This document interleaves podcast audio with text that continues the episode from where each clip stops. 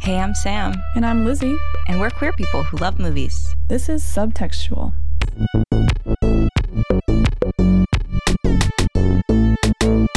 Hi, I'm Lizzie, and Drew Barrymore's eyeshadow is what got me through my last year of grad school. Uh, hi, I'm Sam, and welcome to Birth Control, the movie. no fucking kidding. Jeez. Speaking of birth control and that your family didn't take it, obviously, happy birthday, you silly bitch. My family didn't take their allotted birth control, and I exist now. Yes, it's my birthday. Woo! We do birthdays real special around here at Subtextual. Yeah, once a year, Lizzie and I take a break from doing very gay movies on our birthday to do a movie that's not so gay. And today I chose a film Riding in Cars with Boys. Drew Barrymore, Brittany Murphy, Mm-hmm. such a fantastic freaking film. I've been giggling though. Like this is quite a sad film, and I've been giggling a lot because before we started rolling, Lizzie said Timothée Chalamet's name really weird. what did you tell him what you said?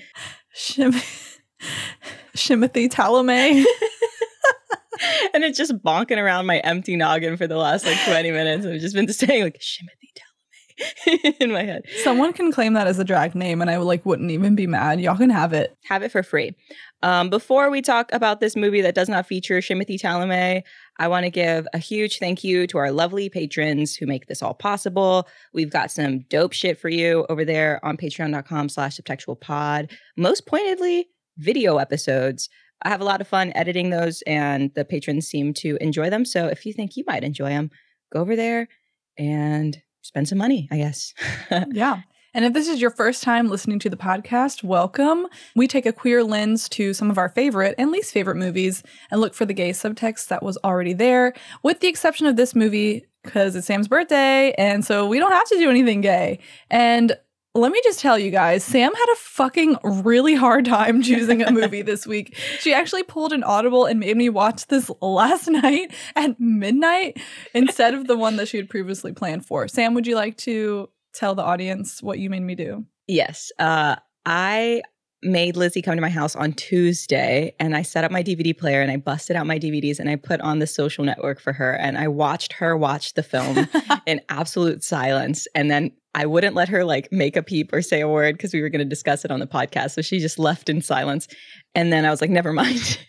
So now I just had to consider like the existence of Mark Zuckerberg and Andrew Garfield's like toxic relationship to him for like a whole week and not be able to process any of it out loud. Which also we should rebrand that movie to fucking jump scare the movie. yeah, there's a lot of people in there that you wouldn't think David Fincher would have in a film, like Brenda Song and Justin Timberlake. Two Armie Hammers. Two. T- One's enough. I couldn't even believe my eyes. And I saw his name in the credits and I still was like not prepared. I was really hell bent on covering that film. And then Lizzie the whole time was like, this is gay, right? So I thought, let's do something else I feel really strongly about. And if Lizzie could make a point for that film being subtextual, then we could just do it on the main feed. Yeah, because I have a lot of things to interrogate you about with that film because what the f- I mean, it was great. I loved it. But we're not here to talk about that. I'm so sorry. No, we're here to talk about riding in cars with boys. Lizzie, have you seen this film? I have never seen this film until last night at midnight. That is so shocking to me. This is so very clearly your brand of film. It's like flashback, fast forward, it's based off a book. Great cast. Mm-hmm. Yeah, I don't know how this one escaped me. I really I really couldn't tell you. I guess if my mom didn't like it, I wasn't seeing it and it had too much about like mommy child issues for us to broach the film, I guess. It would have been too raw. But like what does your obsession with the film center in? Because you've been talking about this movie to me for years. Yeah, this was something that we always had on. We had like the VHSs, and then, you know, later we had the DVDs. This is a, a film that my mom always really loved. And although it is not the happiest film, it's very comforting for me. And I think that as I've gotten older, I've come to appreciate the characters in this film so much more. When I was a kid watching it, Drew Barrymore's like, I'm 15, I'm having a baby, you know, and I'm six years old. I'm like, 15 is so old, you know? no, I'm about to be 28 and I'm like, 15 is a fucking infant. It's insane that this this character of Beverly had a baby at the age of 15. And I really, really love this film. I've never met anyone organically that had seen this film. It's either people that I know that I get to make see it and then um, my sisters.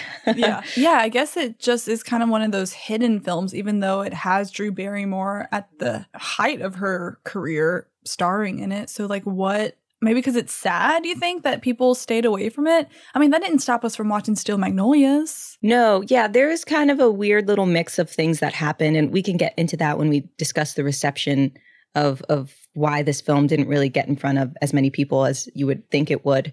But since this film isn't gay at all because it's my birthday, there is a kind of question or like a thread or maybe like a hypothesis that I want to make with this film and keep in the back of our minds while we're going through the plot. But I've always felt very strongly that this was a feminist film. And I see people making the opposite critique because the film is like bookmarked pretty hard by the men in her life. So I'm I, the question I'm posing today is like, can this film succeed in portraying Beverly as an individual when her life is centered around men? You know, it's funny because like the protagonist of the film, Bev, is in a lot of ways super flawed, and at the end of the film.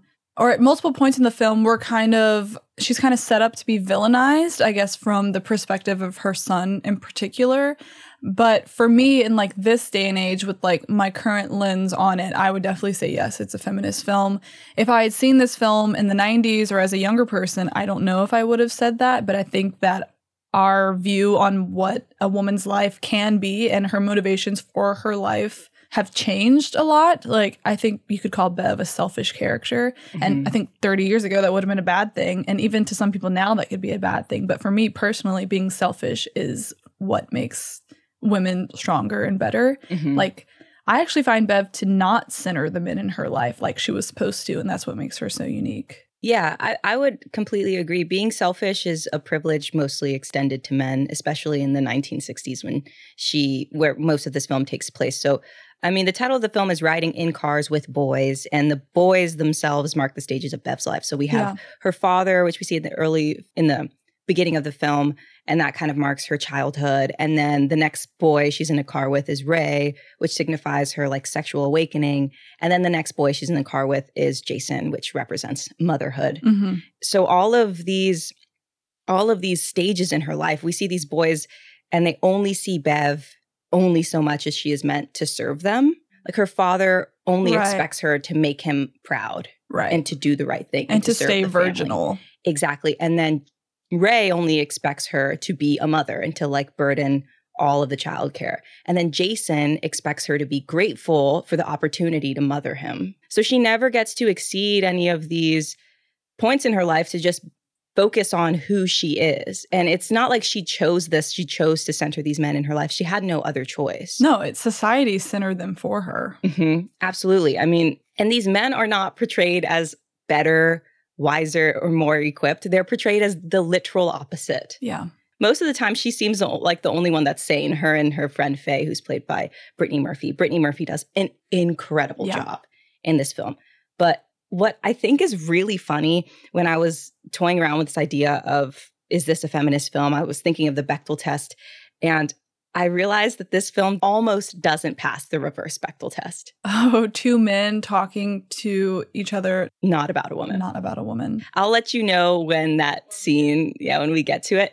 But I think it's so funny that the idea is like, oh, Beverly's centering her life around, around men and the men don't get any like hardly any screen time. No.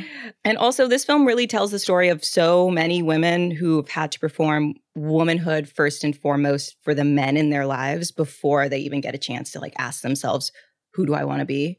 And that's that's such a reality for so many people. And just because it's not inherently empowering in today's day and age doesn't discredit the struggle that all of those women had to go through.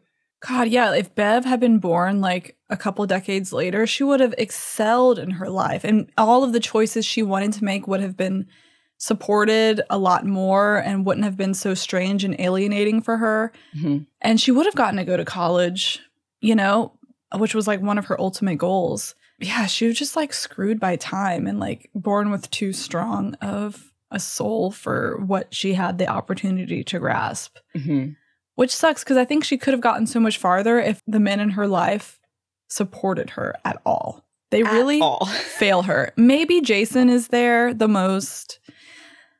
But there's just too much damage there for him to be very helpful to her, too. No, yeah. Jason, we'll see in this film, he only knows as much as a child would know in some senses, but he definitely did not make it easy on her to mother him. My favorite fucking line in this film comes from him. At the very beginning, we hear a voiceover from Jason saying, And this is why therapists are so wealthy.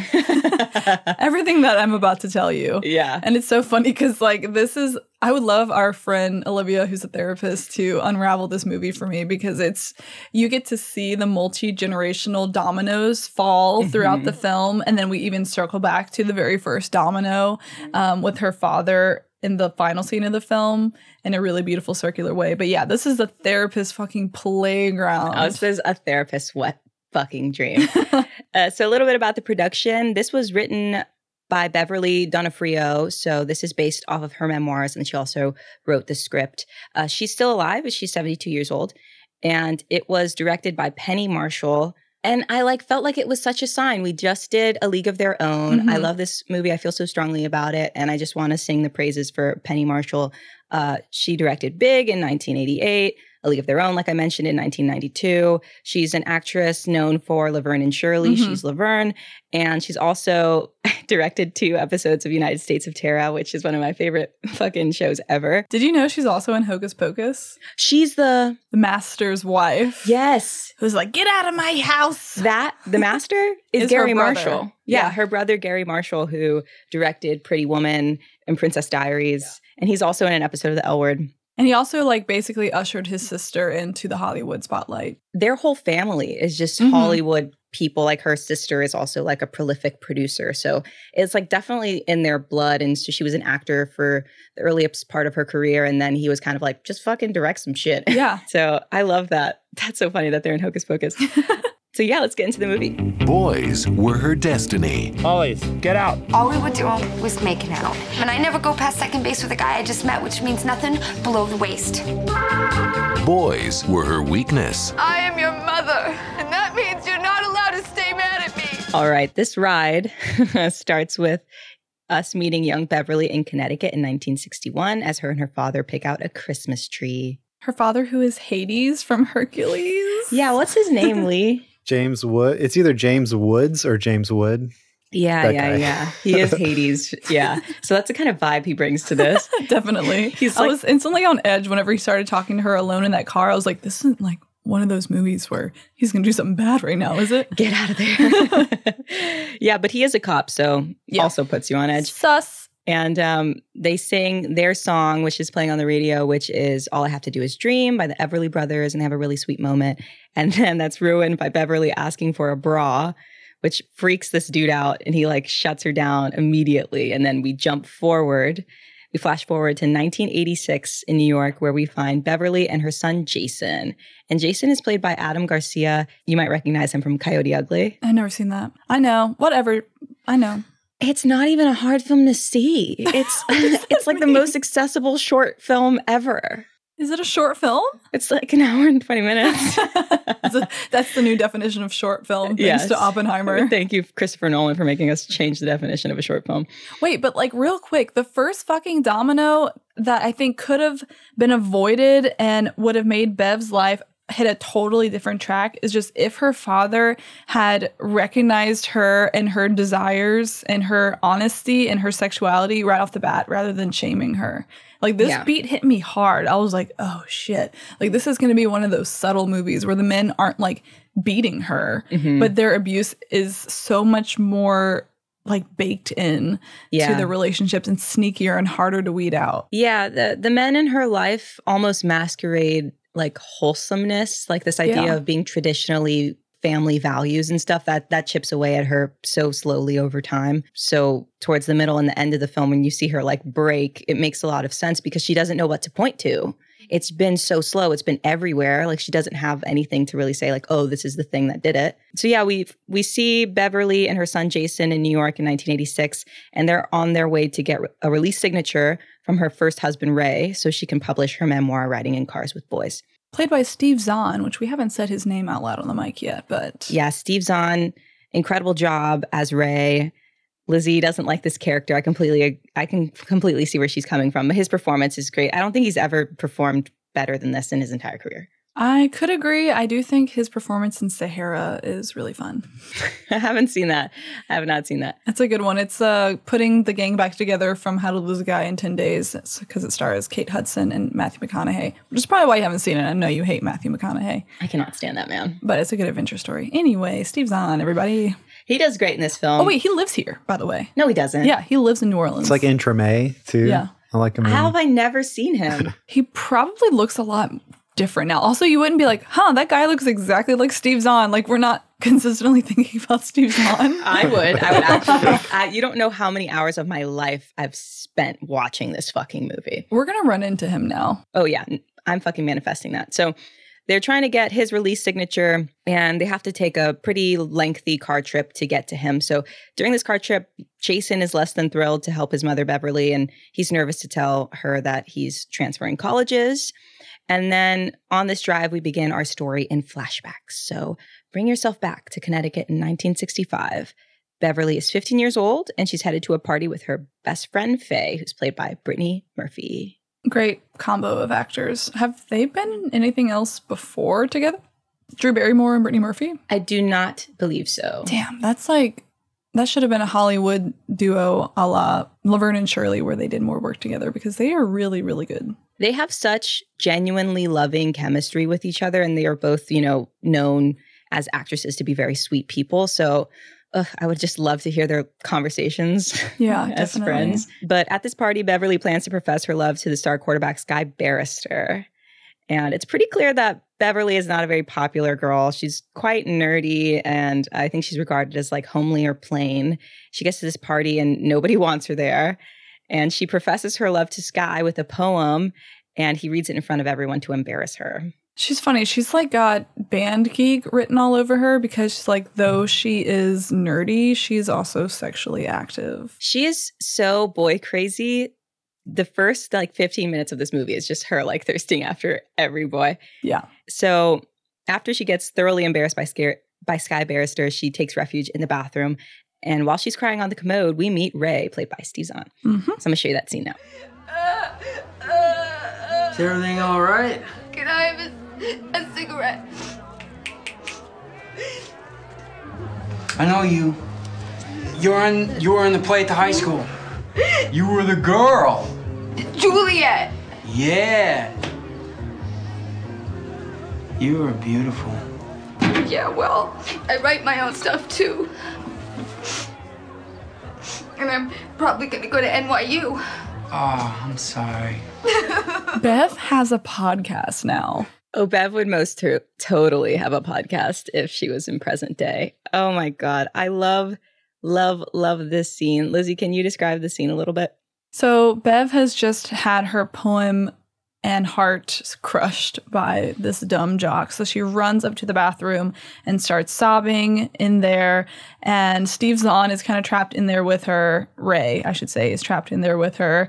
And she forces him to stay. And he kind of gives her all these compliments and starts to like put the pieces together that he knows her from this little number called Romeo and Juliet, in which she was the star.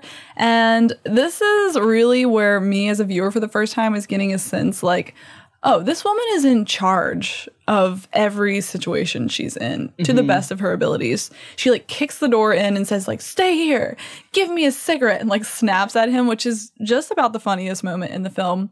And also reminds me of like the insane tone of this film, Mhm. Uh, specifically Drew Barrymore taking the performance to like the 10th degree at any point. She's like always going for like full body movement, full emotionality. Like it's such an interesting character. She's not like the blushing, like meek nerd girl or whatever. Like she commands people, she yells. She's not afraid to just be who she is, even at such a young age. my coworker was telling me like, "Oh, my daughter just turned 14 and she's she's watching a lot of like Disney Channel and she keeps saying like really dramatic things, you know, cuz she's like at that age." So, I mean, Beverly is only 15 and this point in her life is not entirely dissimilar to a role that Drew Barrymore has already played in Never Been Kissed, Mm. the Josie Grossie. Mhm. And you can see like a different approach here. Like she's she's not very popular and she's getting made fun of and bullied, but she is so Beverly is so incredibly self assured that she knows she's talented. She knows she's smart. She knows she's beautiful. She knows she's going to go to NYU. And Steve Zahn or Ray is not in- exactly informing her of anything she does not know. Right. But he is the first man, he's like the first boy that's noticed these things about her. Bullshit. What about Tommy? Oh yeah, Tommy. There's a nerdy guy, Tommy, that uh that is pretty much obsessed with Beverly, rightly so. But this is the first time I think that she's felt like really regarded in like a romantic sense. Yeah. Where like her sexuality her sexuality is being piqued as well as her ego. Bev has ego. I And- love it. I appreciate that. You don't often see that in a female protagonist character in like a coming of age film. Like I'm thinking about uh, Winona Ryder's Susanna character of Girl Interrupted, who is kind of for a lot of the movie just like observing things happening and like watching people around her change and does make a change herself kind of but bev is the fucking main character Mhm. of her in her own perspective as well as obviously in this movie. But she doesn't concede any amount of time or space to anyone but Faye, really. She she's not looking for anyone for permission for anything, and she's very very headstrong. And this scene is followed by Ray going downstairs and goading Sky Barrister into a fight in which he go Ray's saying like hit me, hit me, and Sky like brings his hand back to punch Ray, and Ray turns his head down. And Sky hits him in the head so hard that he breaks his hand. Well, finally put that good hard head to use. Yeah. And I think that although Ray's character obviously has like a negative effect over Beverly's life, I think his appeal is that he recognizes how incredible Beverly is and he constantly kisses the ground that she walks on. yeah. And even though times get hard for them, that's not something that ever really changes, which I think is sweet. Um, so after Sky breaks his hand, they all run from the party and they go to a makeout spot. So it's Faye and her boyfriend Bobby in the back seat, and then in the front seat it's Beverly and Ray. And Beverly makes a move on Ray, and he says, "No, it's not a good idea. I'm no good." And Beverly says, "Well, you were good to me." You know, it's funny. Usually, like the bad boy character says this and like doesn't really mean it, but I think Ray like actually is like, no, I'm like a piece of shit. Yeah. Like I have low self esteem. I'm kind of stupid. Like I'm never gonna do enough for you. Mhm. It just sucks that they set him up to be so good and like he says a lot of the right things, Mhm. but he just lets himself become so fucking useless. Yeah. And I'm just mad about it because, like, Steve Zahn insinuates like a very likable character, and he is almost a really good father to Jason. Anyway, I'm probably I'm I'm getting ahead of myself, but it's like he does stand by and support her until all of a sudden he's too weak to. Yeah, I think they made a genius decision casting Steve Zahn because Ray, in all of his faults, is a earnest, well-intentioned person who can't get out of a slump enough to help anything. And and for the period that he's in the driver's seat of his own life, he does try. Yeah, He for sure. fails, but he tries really hard. While they're in this makeout spot, they get caught by the police, which so happens to be Beverly's dad. And although he doesn't need to fucking arrest and book them, he does. for the first time in this film, but not for the last. It happens again. Why are you obsessed with like arresting your daughter? That's like, I mean, this father character and his use of authority over her is just so unhelpful to what she actually needs from the very first scene where he tries to su- shut down her being as a sexual person, as an individual. The fact that he barely comes around and like doesn't ever forgive her for having sex with someone too young, which could have been avoided if he just like took the time to talk to her about it. Yeah, he really is, as you're saying, the first domino. If you had just level headedly understood where your daughter is like developmentally in puberty to be able to address her concerns, she likely wouldn't have made a mistake this huge, but she's afraid to talk to you about it. Right. Or at least she could have dealt with that mistake, quote unquote, in a way that would have not put her into isolation. Yeah. So this is very quickly followed by Beverly realizing that she's pregnant. Ugh. First person she tells is Faye, and I'm going to show you that scene now. I can't even talk to them about the weather. How am I supposed to tell them that I committed a mortal sin? Okay, okay. A mortal sin! Okay, okay. I know, I know, I understand. Okay, calm down. We'll practice. Pretend that I'm your parents. Okay, you'll just say what you're gonna say. You'll get through it. Okay. Mom, Pop. Yeah? I'm pregnant. My daughter's a tramp. My daughter's a tramp. My daughter's a tramp. You're 15 years old. How can you do this to me? Okay, go. Gosh, I'm resisting the urge to just show you every time Brittany Murphy is on screen in this film. I'm telling you, my daughter's a tramp. my daughter's a tramp? Why don't you just take my gun? That's what a good friend will do, though. She won't fucking spare you. no, no, not at all. But she does tell Beverly to go ahead and tell Ray first before Beverly tells her parents that she's pregnant. So when she does tell Ray that she's pregnant, Ray professes his love to her and she looks at him so dumbfounded. She goes, What are you talking about? That's the thing. These men are just saying the parts that they are assigned to say, and they're not questioning what they actually feel. So whenever it falls the fuck apart and it isn't real, particularly with Ray, like it just ruins everything and uproots it from the beginning because the roots that they're setting down weren't true. Yeah. None of none of the events that are going to take place are happening because anybody wants them to happen. So it's a lot easier to fail when you don't feel like you wanted it to succeed in the first place. And Beverly tells Ray pretty astutely, like, you're not the guy I'm going to end up with. And he goes, Well, I might not be that guy, but I'm going to be the guy that loves you and I'm going to treat you right. And then he says, Please marry me because I'm shit without you. She says, How romantic. A marriage proposal that contains the word shit. She's a poet. I love Beverly so much. And she's she's resigned to not marry Ray, even though that he's only doing what he thinks he should be doing by asking her to marry him. So after this, Faye tells Beverly about an aunt of hers who fell down the stairs and Oh my God. had a miscarriage. So Beverly tries to throw herself down the stairs. And you're probably wondering why I'm like smiling and laughing when I'm saying this. It's one of the most ridiculous scenes I've ever seen in a film. She throws herself down the stairs in the most ridiculous way. She's like sliding around in her pajamas, like on carpeted stairs. Like, no harm is befalling this girl. like she can't commit to letting herself fall down the stairs. So she kind of just like bumps around on her butt for for a while. It is good. Uh, she eventually just gives up and she does tell her parents, and her father is adamant that she marry Ray. So she just agrees. So we cut to the most miserable wedding reception ever. This is when I was really like, fuck this dad, dude. Like, God, you're only having this wedding because you want to like save face with the neighborhood. And what he Mhm. says to her in his toast is pretty unforgivable. Yeah. So he says right before his toast, I just do want to point out that this is the scene, the only scene in the film that passes the reverse Bechdel test. Right before Beverly's father gives a toast, Ray's boyfriend, Bobby, who is about to be shipped to Vietnam, Bobby tells Ray, when I get back from Vietnam, we're going to open a garage. And Ray says, Great, because I didn't know how I was going to make a living. That is two lines of dialogue. that is two.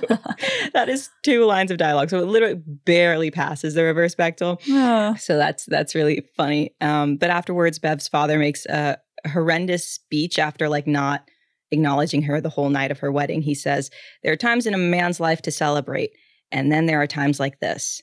Bruh, fuck you. Dude, fuck this guy. Beverly's heart looks like it's actually fucking breaking, and Faye fucking loses it. Mhm. I'm gonna show you a scene. My name is Faye. And I'm Bev's best friend.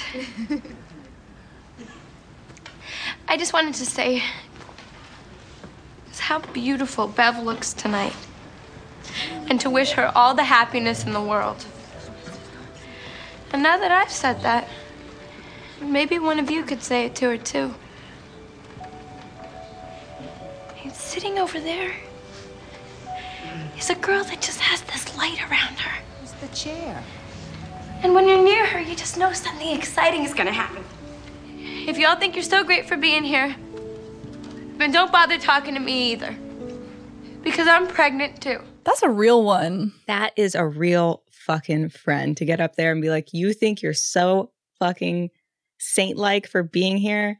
Fuck you." Yeah. Um, this is I would do this for you. Like In a heartbeat. if you popped a fart in a yoga class, I would squeeze one out as well. I'd be like, hey, look, we all we're human. Okay. It's a Rudy moment. You just lay your fart on the desk. exactly. No, that's you know, and I mean, maybe I'm so used to finding subtext on this podcast because of the what it is. But like this chosen family thing only gets stronger and stronger as the film goes on. And like, I think Bev is able to retain so much of herself because she has someone to spill her guts to, and that's Faye. Yeah, Faye is the only person that sees Beverly for who she is. And although Beverly is headstrong and that helps her out in a lot of ways, it doesn't mean that she doesn't get lonely. And uh, love Faye so fucking much. Mm-hmm. They're moving on to the next chapter. Beverly is really pregnant. She goes into labor and has a boy, even though she wanted a girl. The baby is healthy. It's a boy. His name is Jason. And we're kind of seeing her life kind of in like two times speed as Jason's growing up. So at first, he's like a little toddler, and uh, Beverly is finding it hard to juggle, like getting her high school diploma while raising him. Uh, we also see that Ray's character is getting more and more I don't even know what the word is, but like he's just drinking a lot more, Like unreliable. completely unreliable. Like the all the promises that he made her about taking care of her uh, very slowly fall flat. So you're seeing her take on more and more as Jason gets older. And on the day of a scholarship interview, she is meant to drop off Jason with Ray so that she can go and, and talk to this uh, man at a university, but Ray is nowhere to be found. So she's forced to bring Jason to the scholarship interview, which results in her losing the scholarship. And I haven't mentioned it a lot, but Jason's attitude throughout this whole film, even in the flashbacks, really rubs me the wrong way.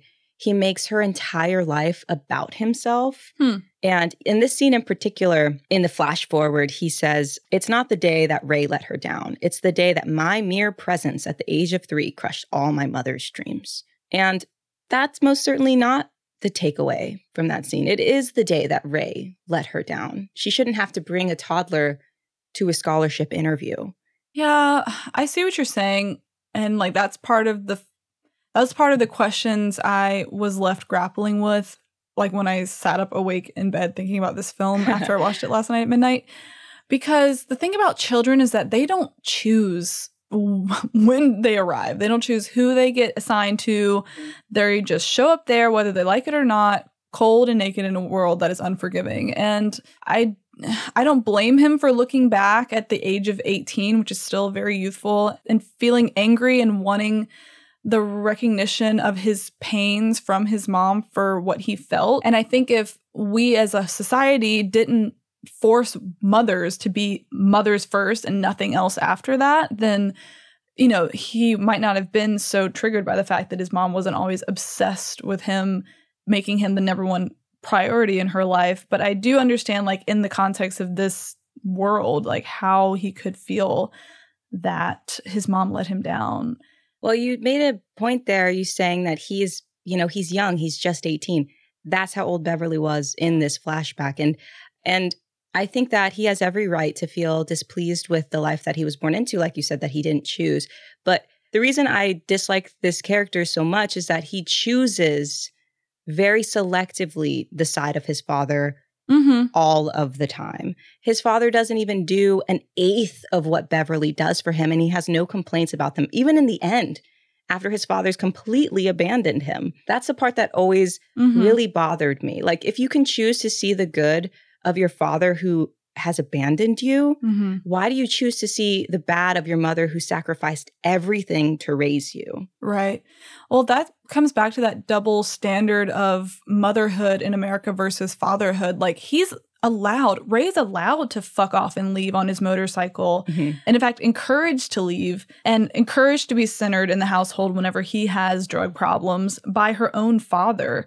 And he can just leave, but mothers can't. Mothers can't disengage in that way. So I guess what we're seeing is like in order for a father to be a bad father, they have to provide more direct negative emotion for a child. But because he wasn't around, he wasn't evoking any emotion in that child except for these like hazy memories of playing together when mommy was too busy studying Mhm. to play. Like mommy was always bad cop, you know? Mhm. So because she had more discipline, more anger, more time for bad things to happen because she was physically with him more, like if you look at just that and weigh it out on a plate like, oh, well mom made me feel bad more. Well, it's like, well because dad wasn't fucking there to make you feel anything. Mhm. So it's an unfair uh, it's an unfair way of looking at motherhood and I really appreciate the stance that this film took on motherhood because we are to understand that Beverly at the end of the day is a flawed person but she is always going to love her son and a lot of this is just as much for him as it is for her. Yeah, it's such a complex relationship, and this film just does a beautiful job of highlighting the, these complex dynamics. And and something that that's really sad that happens in this scene when Beverly does confront Ray. Ray says like, "Hey, don't worry, the college thing will work out," and Beverly says, "No, it won't, and I'll adjust." and it reminds Yeah. me of that delivery in Little Women, like, and I'll watch. Yeah. You know, like you, you're resigning to the reality of the situation you're in. You're 18 years old and you just see your life like laid out before you in, in a way that's like almost alien to yourself. Yeah. It's so heartbreaking. And then this is followed by a scene with Jason's seventh birthday, and Beverly gets visited by Tommy, Mhm. that nerdy teen who was obsessed with her in the beginning of the film, who is now like hunky and hot and is getting his master's at Berkeley. Okay. And he kind of comes into the film to represent like all the things that she could have been and the the path that she did not or was not able to take. And she tells Tommy, "I'm 22. That's almost 30, and I wish I was dumb and I didn't know better, so I could be happy with all of this and stop hoping." Ugh. God. And Drew Barrymore makes a lot of acting choices in this film that I really respect, but Beverly is always very comedic and optimistic, even in the realization that she can't change most of the aspects of her life. And women don't owe you optimism when their life isn't going the way that it should be. But Beverly's optimism doesn't seem like a forced performance that she gives to the people around her, like in a self deprecating way. It really does feel like she's like, this is my life. And, you know, whatever. Like, I, I want so many different things, but I'm not going to sit here and feel sorry for myself because I have a son. Yeah. And I can make a new dream. This dream can adapt. Mm-hmm. And she's right because by the end of the film, we see her at the like culmination of a big work that she's trying to push through this memoir that obviously does happen, you know? Hmm. And it's cool because I I remember now at the beginning of the film it had like that disclaimer, this is a true story. And I kind of forgot about it until you mentioned just now the actual Bev and the actual memoir, but it makes it even more poignant that like this person went through this and still got to create not only her book, but a fucking movie starring Drew Barrymore, you know? Like, Yeah.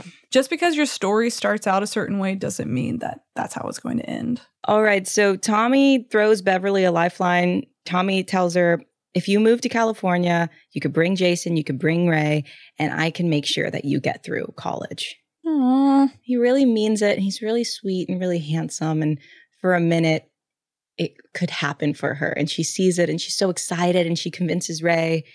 And like as they're getting their stuff together to move to California, she's called to her parents' house and Ray is in the basement with her father. And Ray admits to her that he's addicted to heroin. Ah! And what pisses me off about this scene is that her dad is sitting there with him, like actively trying to help him. Yeah. And his solution is, oh, Bev, you just need to be a better wife to him. Mm-hmm. Fuck you, dad. Yeah, he says this is your fault because you you don't notice things. I literally don't understand how his wife is still with him. He has such a superiority complex that he can't see beyond his own fucking hands, like in front of him, that he would choose Ray, a heroin addict, over his own daughter. He basically tells her it's her duty to make sure that he gets through this period of his life because her son needs a father. So she, you know what she does? She fucking nurses him through his withdrawals where he's shitting and vomiting everywhere. And while she's doing this, she has to turn on music and dance for Jason so he doesn't hear his father screaming from withdrawal pains. And this is the reason why Jason really bothers me. Yeah, you're right. He's not going to remember the father, what's going on in the background. He's going to remember how hard it was that his father leaves and the fact that he blames his mom because she's the one sitting there letting it happen. Mm-hmm. I mean, but that's the thing. Like, as children, we don't understand the context of what our parents are going through until way later. Yeah. And should we see like the next phase, like chapter four of riding in cars with boys, where hell, maybe Bev is riding with like a really rich husband that respects her, and Jason's, you know, in his 30s now with his own children. Like, I think he would really get to understand where Bev was coming from at that time. As you were mentioning earlier, he doesn't have these negative feelings of Ray because Ray was like straight up just not around. And when he was around and being terrible, fucking Beverly is bending over backwards so Jason can't tell that his dad's addicted to heroin. Yeah. So she does a, such a good job that he doesn't even seem to remember it. I know. And it's like, what do you do? Like, allow that. uh, That's the thing with kids is like, do you shelter them and not tell them the truth and just let them make their own inferences? Or do you just level with them? It's like, hey, dad's. I always, no, B, you level with them. You're supposed to tell them the truth. I grew up really sheltered and then I had to like realize shit was the way it was like years later or find out on my own while it's happening mm-hmm. how fucked life is. You're gonna find out. Yeah, it can kind of detach you from your own experience. You know, your memories are so like, why are there so many holes in my memories? And why why don't I remember my dad doing hair? You know, like I don't think you should tell a toddler that their dad's doing heroin, but there are words that you can say Yeah. that maybe a toddler can understand. But Beverly is a child, so True. Exactly. this is the best that she can do. And so, as she's trying to get him through this detox, she wakes up one morning and assumes he's as- asleep. He's fallen off the wagon again. He comes back home uh, after using heroin again and tells Beverly that he can't quit, but he only needs a little bit at a time. And she says, You want my permission to use a small amount of heroin forever. Oh my God, so real. Wait, a question. I think this scene happened a little bit before this, but there was like a scene where Bev goes over to Faye's uh, parents' house where she's living now that Faye's gotten a divorce, and they take like two little white pills and just like giggle the fuck out. yeah, they take Molly, I'm assuming. Oh, it's Molly. I didn't know if that was heroin. I don't know what heroin looks like, but that's a probably one of my favorite scenes in the film too, and the one that stuck with me the most afterwards because I remember being like really hurt by this film and like feeling really sour about it because it is so painful to watch. And I remember asking myself like pick out the moments of the film where there is love, like love between the characters, because it's kind of hard to see it through all of the conflict. And I remember Faye's line in this moment where Bev is admitting to her, like, I don't think I actually love Jason as much as I'm supposed to. Like, something's wrong with me. Mm-hmm. And Faye says, what I consider one of the big thesis lines of the film. She says, Sometimes we love people so much we have to make ourselves numb to it. Mm-hmm. And from that point forward, it really changed how I saw Bev and Jason's relationship is like she is just trying to get the best possible situation for them at all times. Like that is the center of everything she does. Mm-hmm. Getting her college degree, applying for the scholarship, trying to move to California, writing the memoir, like all of that is of course her selfish creative ego goal and I say ego in a good way in this sense, but it's also her just trying to do better by their story together. Yeah, that is so well said. A- lot of critiques on this film are, you know, they people regard Beverly as a selfish character in in the way that she mothers Jason. And my point of view is that I think she's trying to manage his expectations because I I think what she really wants is to not have to worry about money. And she wants to be the mother that like makes sure he goes to school with with socks without holes in them, but she can't let herself think about that because it's so far from what's possible for the two of them. And I think that if she realizes that, if she really comes to terms with that, she would fall apart. Yeah. So she has to say, well, we're a team and we're going to get through this and I'm going to get my degree and then I'm going to be the mom that I can, you know, that I want to be for you. But right now I can't be the person who kisses your boo-boos because I'm I'm making 65 happy burgers at Yeah. Jack in the Box or something, you know? And I think that she is doing everything in her resources she can possibly do to just keep the wheels turning. Yeah. Yeah, that's a beautiful scene. I didn't I didn't bring it up because um I didn't know if we'd have time, honestly. so many good scenes. uh so Beverly, you know, Ray tells her that he needs to do a small amount of heroin forever, and she says she can't live that life. And so Ray says goodbye to Jason, and he says probably the worst thing that you could possibly say to your child when you're leaving. Your mom doesn't think it's such a good idea if we're around each other anymore. he's just stupid. Why don't you say, I shouldn't do heroin around a child? Yeah, I am not good to be around you anymore. hmm Nobody says, I would love to be around you. I would love to spend time with my son. Your mom, on the other hand, wants me to leave. You know, he puts the onus so much on Beverly. Ray leaves on a motorcycle and Jason runs after him saying, I want to go with you, which is like so sad because he's such a little kid. And he's in the middle of the street, and Beverly's like, just get out of the middle of the street, just go inside and be mad at me. And she says, Jason, you're mad now, but you'll see we'd never had a chance if I didn't do this. I am your mother.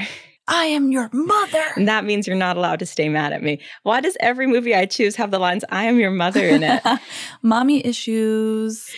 uh, spoiler alert, he stays mad at her forever. Yeah, right. He's going to write his own memoir and it's going to tank. Oh God, his is gonna suck. Uh, so Beverly and Faye are trying to dry weed in their oven to make some money to get the kids out and into a better life. And as they're doing so, Jason tells Beverly's father that Beverly is drying weed, and because Bev's father is a cop, he arrests her. And Faye has to use all Beverly's savings to bail Bev out. And because Faye also got arrested, her parents are kicking her and her daughter out. Her daughter's name is Amelia.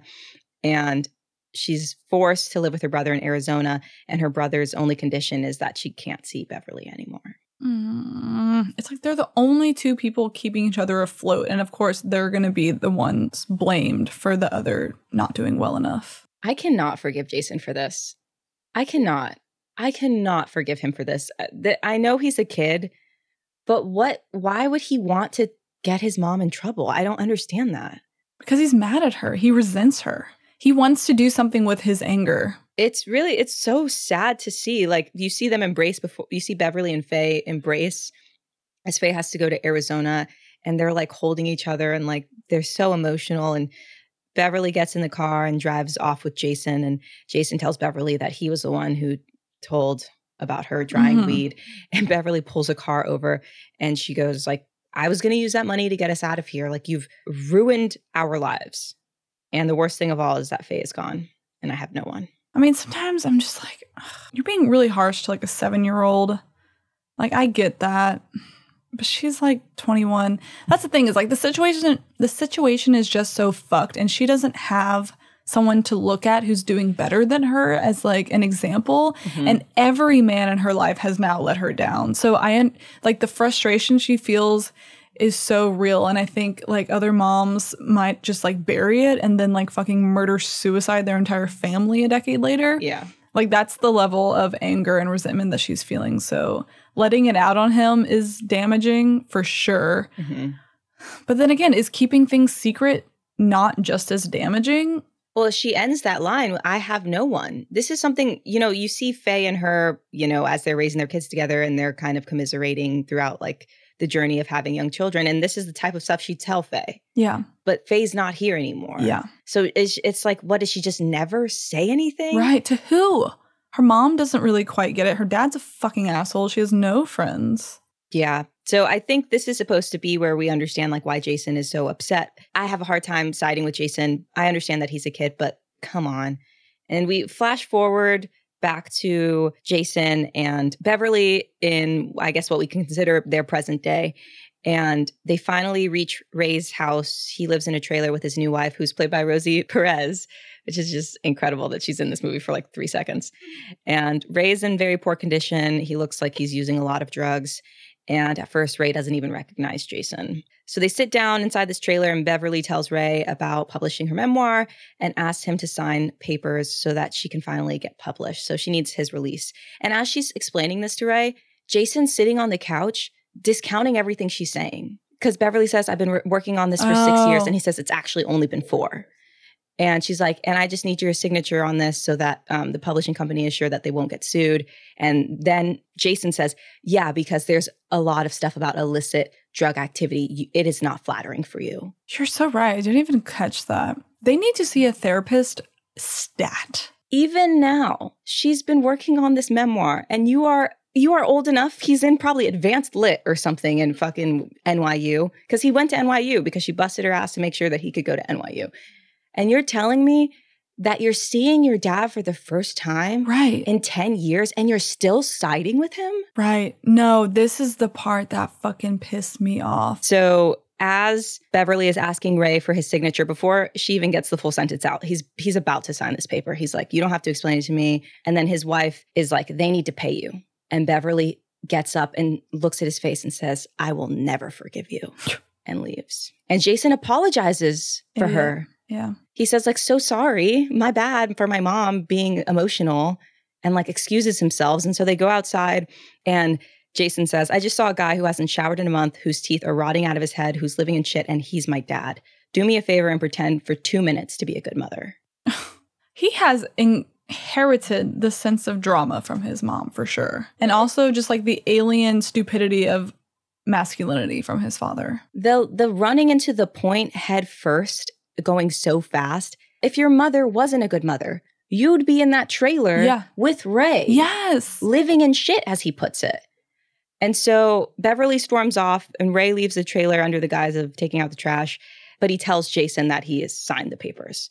And uh, Ray says, I used to feel bad about what I did, leaving you and all. But a couple years ago, your mom sent me a letter saying what a nice kid you were and what a good man you've turned out to be. And I'd like to think I had a lot to do with that. Even if all I did was stay away, it was the best thing I ever did with my life. Oh, uh, congratulating yourself on leaving, you fucking piece of shit. No, this is the part that I was like, Ray, go die. Go die, dude, because you know what? Like, we're at this beat meant to believe like that is enough. Like, that is enough to redeem Ray. And like, because Jason accepts it Yep. and is like, yeah, you're right, dad. And then he goes off to go be mad at his mom again. I don't know. Just, I shut the fuck up, Ray. Like, leaving your son, there's so many other things you could have done. Yes. And I do understand what Ray is trying to say. I don't think he's a great person, but this is even more to the point of why I fucking hate Jason. Ray, his father, comes out and is like, Oh, your mom's still like hard to handle or whatever. And Jason's like, Yeah, f- what the fuck? Can you believe her? She fucking raised you. She was 15 and you're commiserating with your dad and fucking basically shitting on your mom. It's just, I, Ray's a fuck up and he was always a fuck up and he said it from the very beginning. I I don't deserve you. I'm not going to be good for you. Doesn't absolve him from any of his wrongdoings. But her son Jason really thinks that he is like the arbiter of all that is good and reasonable. It really bothers me and he goes to find after he gets the papers of that Ray has signed for the release so that the book can be published. He goes to find Beverly. Beverly's on the dock near like the trailer park and he tells Beverly that he's in love with Faye's daughter, Amelia, and that she, she wants him to transfer to her college in Indiana. And he says, But I can't go. I can't leave you because if something bad happens to you, it's my fault. I'm what went wrong in your life. I'm what you struggled to survive. You'd know you wrote a whole book about it. I'm incredibly screwed up. And just to be clear, I blame you. Great. Awesome. Oh, yeah. Doesn't this job ever end? And he goes, You call it a job. She's like, What do you think it is? A calling? real. God, I j- it's just so real that like she never really accepts everything that Jason throws at her. Like she lets it happen. She lets him say it. She's like, "Yeah, yeah, you're right. It's shit. Can you please like be mad at me inside the house?" You know, Yeah. like she it's just showing that she always is centering his comfort in life ahead of hers. Like I said, this motherfucker better go to therapy, work on himself, and in 10 years understand everything his mom did for him. No, uh, you you made a good point, and I said in the beginning of this episode, like the the people she's riding in cars with denote like the points in her life. She's with she's a child, then she has a sexual awakening, and then she goes directly into motherhood. She doesn't get the part of her life where she discovers who she is as an individual. That's supposed to happen somewhere in between some of those stages. She doesn't get that, so she's finally getting it now. Her son is 18 years old. She's putting him through college, and he wants to fucking transfer from NYU to fucking a school in Indiana.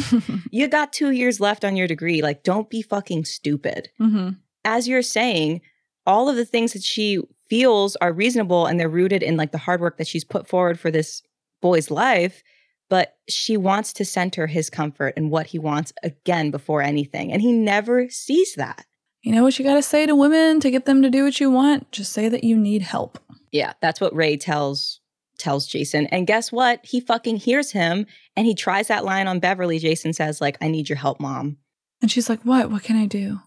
Fuck Jason. I'm not sure how I feel about the forgiveness that is given to all the male characters in this film by the end. Yeah, well, okay, so after this, Jason drops Beverly off in a small town and she just is like, "Just go, just leave me here and go be with Amelia."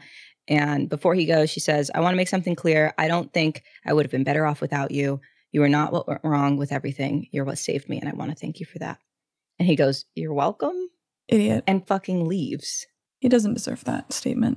I guess she has to say it for herself. I don't know. Whatever. So Beverly makes a phone call and someone comes and picks her up. She gets in the car and it's her father. And she tells her father, Jason thinks I'm the reason everything went wrong in his life. And her father just goes, hmm. You are the reason everything went wrong in her life. As I've said, my fucking first statement about this film was if he hadn't knocked over that first domino by just shutting down and shaming her for feeling her sexuality, a lot of this probably wouldn't have happened. This would have gone really differently for her. Yeah. And she is having like a full circle moment. And I think she's like understanding the brevity of, of all of these experiences. And her dad starts to sing their song. Mm-hmm. And so they begin singing that song and they embrace in the car. And it's like a nice little Yeah. circle. I do like that. I think it's pretty sweet. But still, y'all all need to go to therapy. So I do you like this movie? I didn't get a feeling after I spoke to you if you really enjoyed it or if you were just like, I like a movie that sticks with me.